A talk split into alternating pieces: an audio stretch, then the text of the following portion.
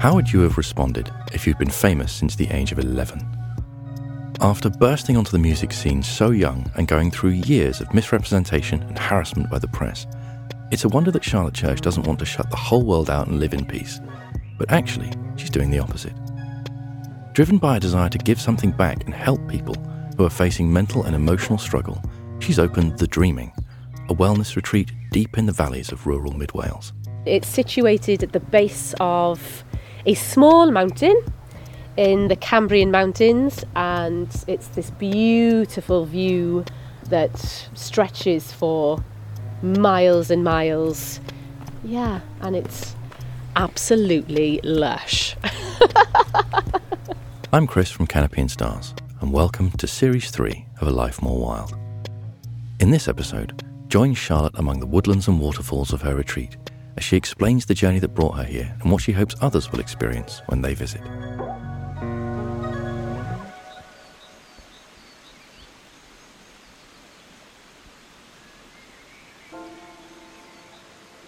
We are currently going to walk through to the Moon Garden. We'll go up through the first bit of the forest, we'll cross the waterfall, then we'll go through into the Court of the Holly King, and then we'll see. So I was looking for a patch of land because I absolutely love camping, love glamping, love being in the outdoors, love like sleeping in the outdoors, having as few walls as possible.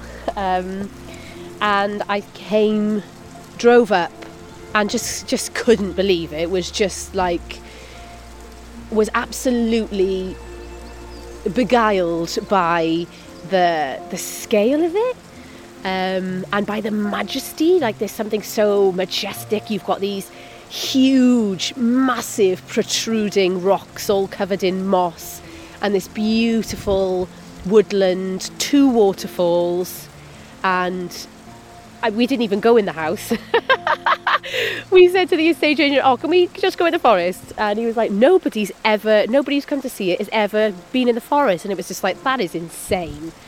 Um, and so um, we had a little walk through the forest, and the guy who owned it at the time had worked on it for like ten years, and he'd put through these bridges over the waterfalls and all these paths through the woodlands, and I just, I, I my, my first feeling was just like I cannot believe that somebody can own this.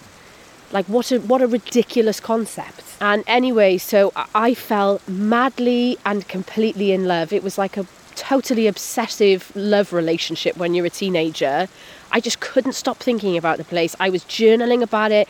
I was just had ideas like I was I was just like completely and utterly smitten. And so then over the next weeks then I, I brought my husband up here with my kids. I brought my dad and my mum and different family members just to sort of sense check it just to be like am i mad? Am i mad? This is amazing isn't it? And i am about to put like everything that i have into this place. And they were like you're mad? You are absolutely mad but it is beautiful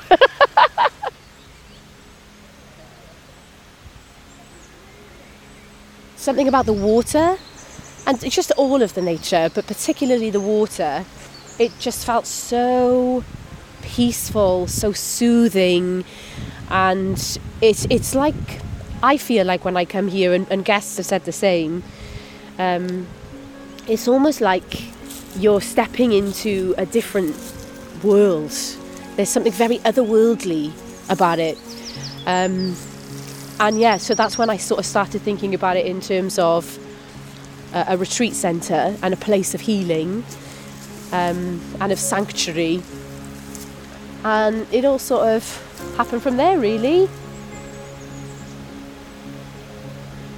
It has been a very full project and stressful at times uh, in the renovation, but now that it's open as the retreat centre, open as the dreaming, and we're offering people um, these sort of three day experiences where they're immersed in nature um, and slowing down, resting, being creative, being playful, whatever they need really from their three days with us.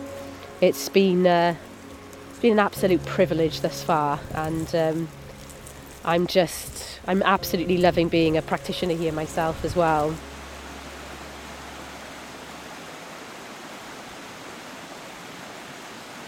Yeah, it was just a process of really trying to listen in to nature and the seasonality and you know how the water ran through the forests and through the land and just be as receptive as I possibly could be about how how this this land, this valley um, needed to, to grow and evolve really whilst, you know, trying not to be too imposing.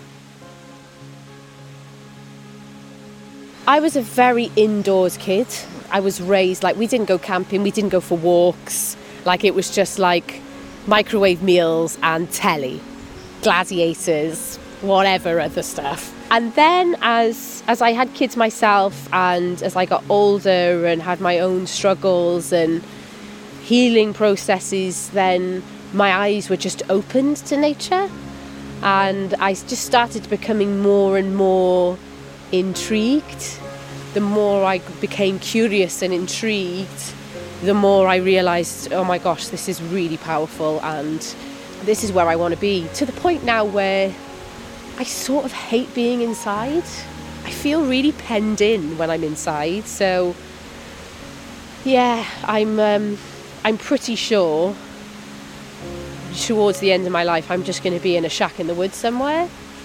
I'm just I feel like I'm just going to sort of keep you know reducing and my house being smaller and everything just sort of being less stuff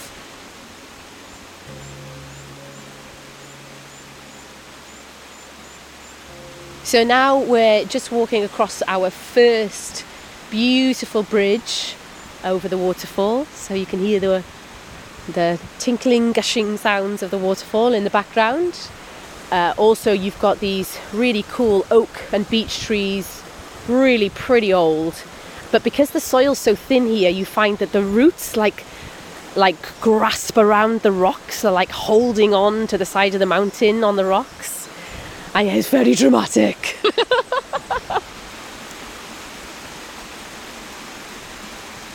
so we are currently standing in the court of the Holly King, which was the first ceremonial space that we put together at the Dreaming.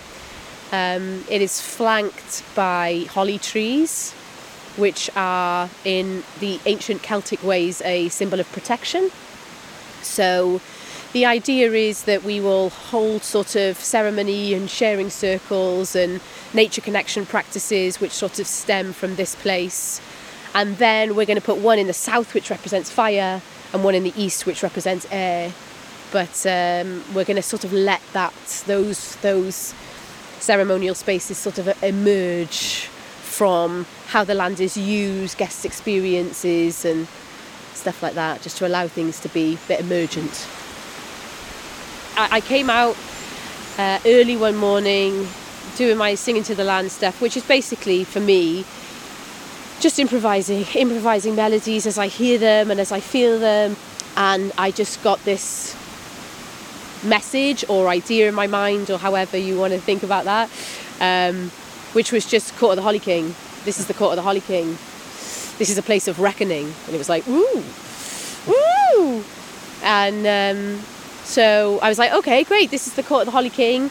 And some of the builders I was working with at the time, I was like, I really, this is such a beautiful, I really want to make this the first ceremonial space. And we're going to call it the court of the Holly King. And they were all taking the mick out of me. um, and I did a bit of research then and I found that it's a really old story. The idea of the court of the Holly King and the court of the Oak King being locked in a constant seasonal battle. So that was like weird.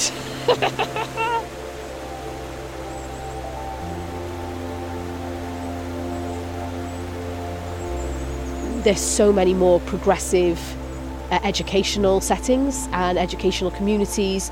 There are so many more people who are going to live off grid, you know, who are um, piling together their money to buy a piece of land or to, you know, learn about how to live sustainably. So I think that it's like it's a really fast growing area um, and there are, there are also people who have been doing this for decades. Um, who have been living in intentional communities since the 50s, 60s, 70s. Places like Findhorn, um, healing, community driven places for people to come and rest and recuperate and live, and live in a way that I think so many of us are really yearning to get back to. And I suppose what I'm really interested in is you know how how this correlates to the future like what tech is so young um, and clearly we're completely irresponsible with the use of it.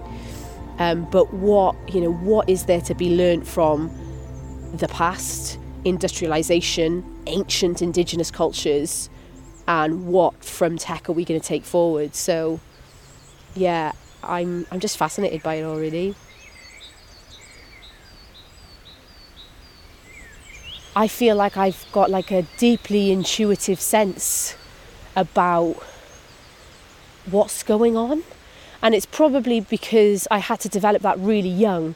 Like I had to really very quickly feel out a situation and different people. A, because it was really highly pressured all the time, whether it was, um, I don't know, being on a Japanese morning show or being on a mad live program in Brazil or you know, meeting the Pope or singing for presidents or, you know, a million different situations dealing with a really tricky journalist at 13.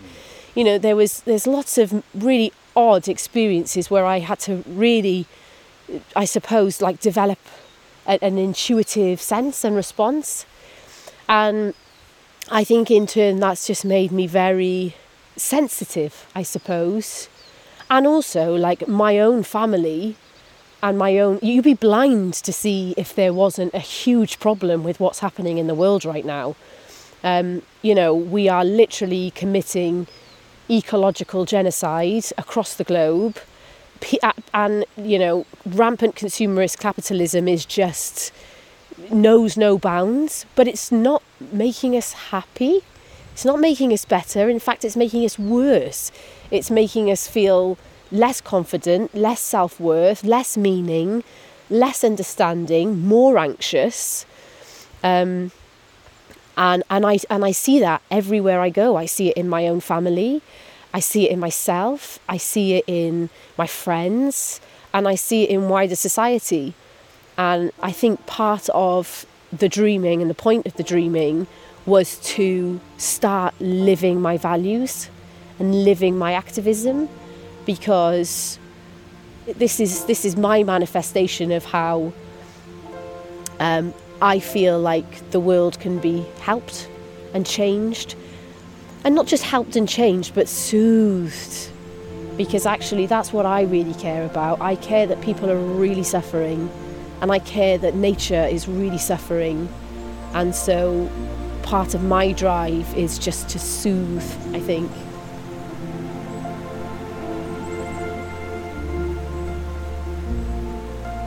So, sort of the, the, the retreat program, if you want to call it that, is very um, not loose, but we are trying to build in as much sort of self direction as possible. Um, and also um, to allow people, I think one of the things that we're massively missing from the modern day is um, really having the time and space and opportunity to feel into what your body actually needs. Like people coming here, some people want adventure and exploration, some people want to be really insular, some people um, want to really connect with each other, some people want to go off on the land and do, you know, solo practices. Um, some people just want to rest. Some people are just so bone wearily tired, their nervous system's totally burnt out. So some people just need to come here and nap a lot. Um, and so the program, um, whilst it's really varied, it'll never be the same week to week because we sort of are acting seasonally. Nature is our main guide, so we're trying to sculpt as, as many as our, of our offerings, which is sort of the workshops, if you want to call it something a bit more um, relatable. Um, yeah, we try and uh, make as many of our of our offerings around the show that nature is putting on daily. Um, but we do nature crafting, we do all sorts of sound healing and singing, ceremonial practices, foraging, stargazing, storytelling, um, cold water plunging, forest bathing. Um, I mean, planting workshops, log splitting, all sorts of different things. Um, but the idea is that when you come here, you you start the process of really dropping into your body and what is it actually that I need from these three days in this beautiful place. Um, but also, again, because most people have been through a process of schooling and then a process of work, which is very hierarchical, which is very directed, then I think it's really important for the future tribe, the humans of the future, to really have have that self direction and self motivation where people can think for themselves and they can adapt and they can be sort of singular um, but within a community. And so again lots of our practices are built around this push and pull and friction of being solo and being an individual but then also being in community and cooperating collaborating and how those two things are really important um, for our mental health, to be able to have have good enough boundaries and em- empowerment um, to to really feel who you are, but then also to know that but you are not alone and you are not singular by any stretch of the imagination. You know, we we are within this complex ecosystem where there's far more that unites us than divides us.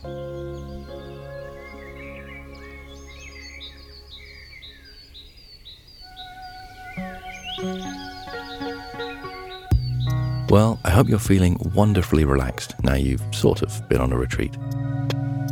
Charlotte's point about nature uniting us is something that our guest for episode 2, Nick Hayes, knows all about. Nick is the most prominent member of the Right to Roam campaign, author of the book of Trespass, and also the only person I know who has a solid plan to get arrested this summer. Join him next time to climb over a couple of fences and hear how a community came together to protect the land and the people who lived there. If you haven't already, give us a follow on your podcast app, tell a friend about the podcast, and check out at Canopy and Stars on Instagram to see footage and photos from our Days Out recording.